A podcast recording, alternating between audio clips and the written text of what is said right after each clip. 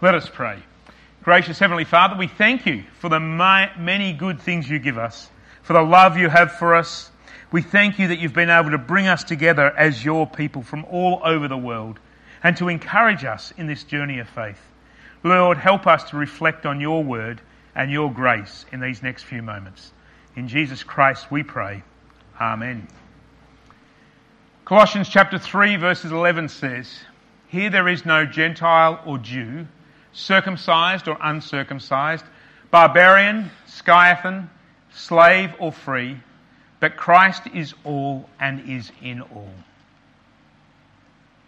Imagine what the world would look like if we all saw each other as fellow Christians, as fellow people loved by God. Well, in Sydney, we are confronted with this multicultural society. In fact, Mark McCrindle said it's one of the most multicultural cities in the world. In Australia alone, 29.7% of the population are born overseas. At least 270 ancestral nationalities are represented in Australia. And we're one of the most multicultural societies in the world. And in fact, in Sydney, we're even more multicultural. Have a look at our population in Sydney in 2021. This is the top countries where people come from. Australia, mainland China, India, England, Vietnam, Philippines, New Zealand, Lebanon, Nepal, Iraq, South Korea, Hong Kong, South Africa, Italy, Indonesia, Malaysia, Fiji, Pakistan. And they've just said recently Sri Lanka is about to jump onto this list. We're a huge society in Sydney. And if you want to have a pictorial picture of this, this is what each local government area looks like, where the main migrants come from in those local government areas. And you can see we are a diverse multicultural group. It brings many blessings, doesn't it? Brings particularly the blessings of food. Somebody said in Sydney you could do an international Sydney food crawl and you'd live to 100 and you still wouldn't have visited everywhere.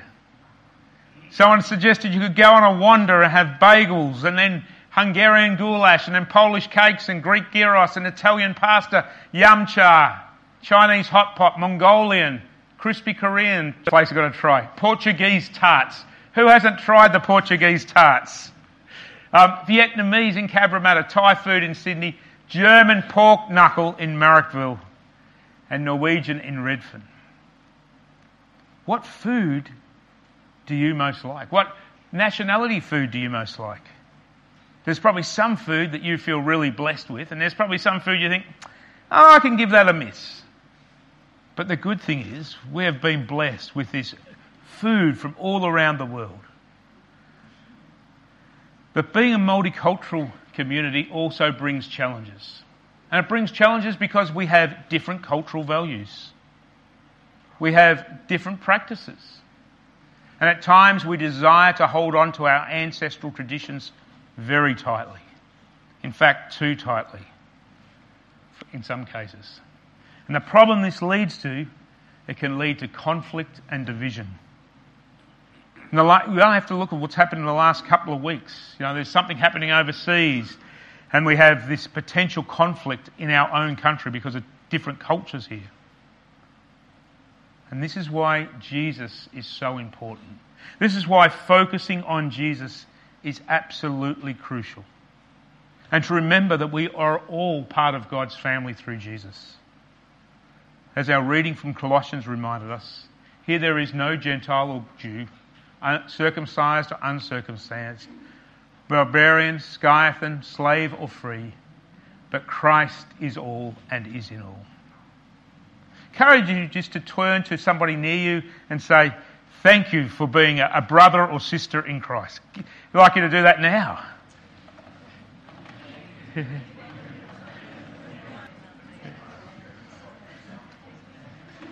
And this blessing that we have, when we focus on Christ, we gain a life that is somewhat different.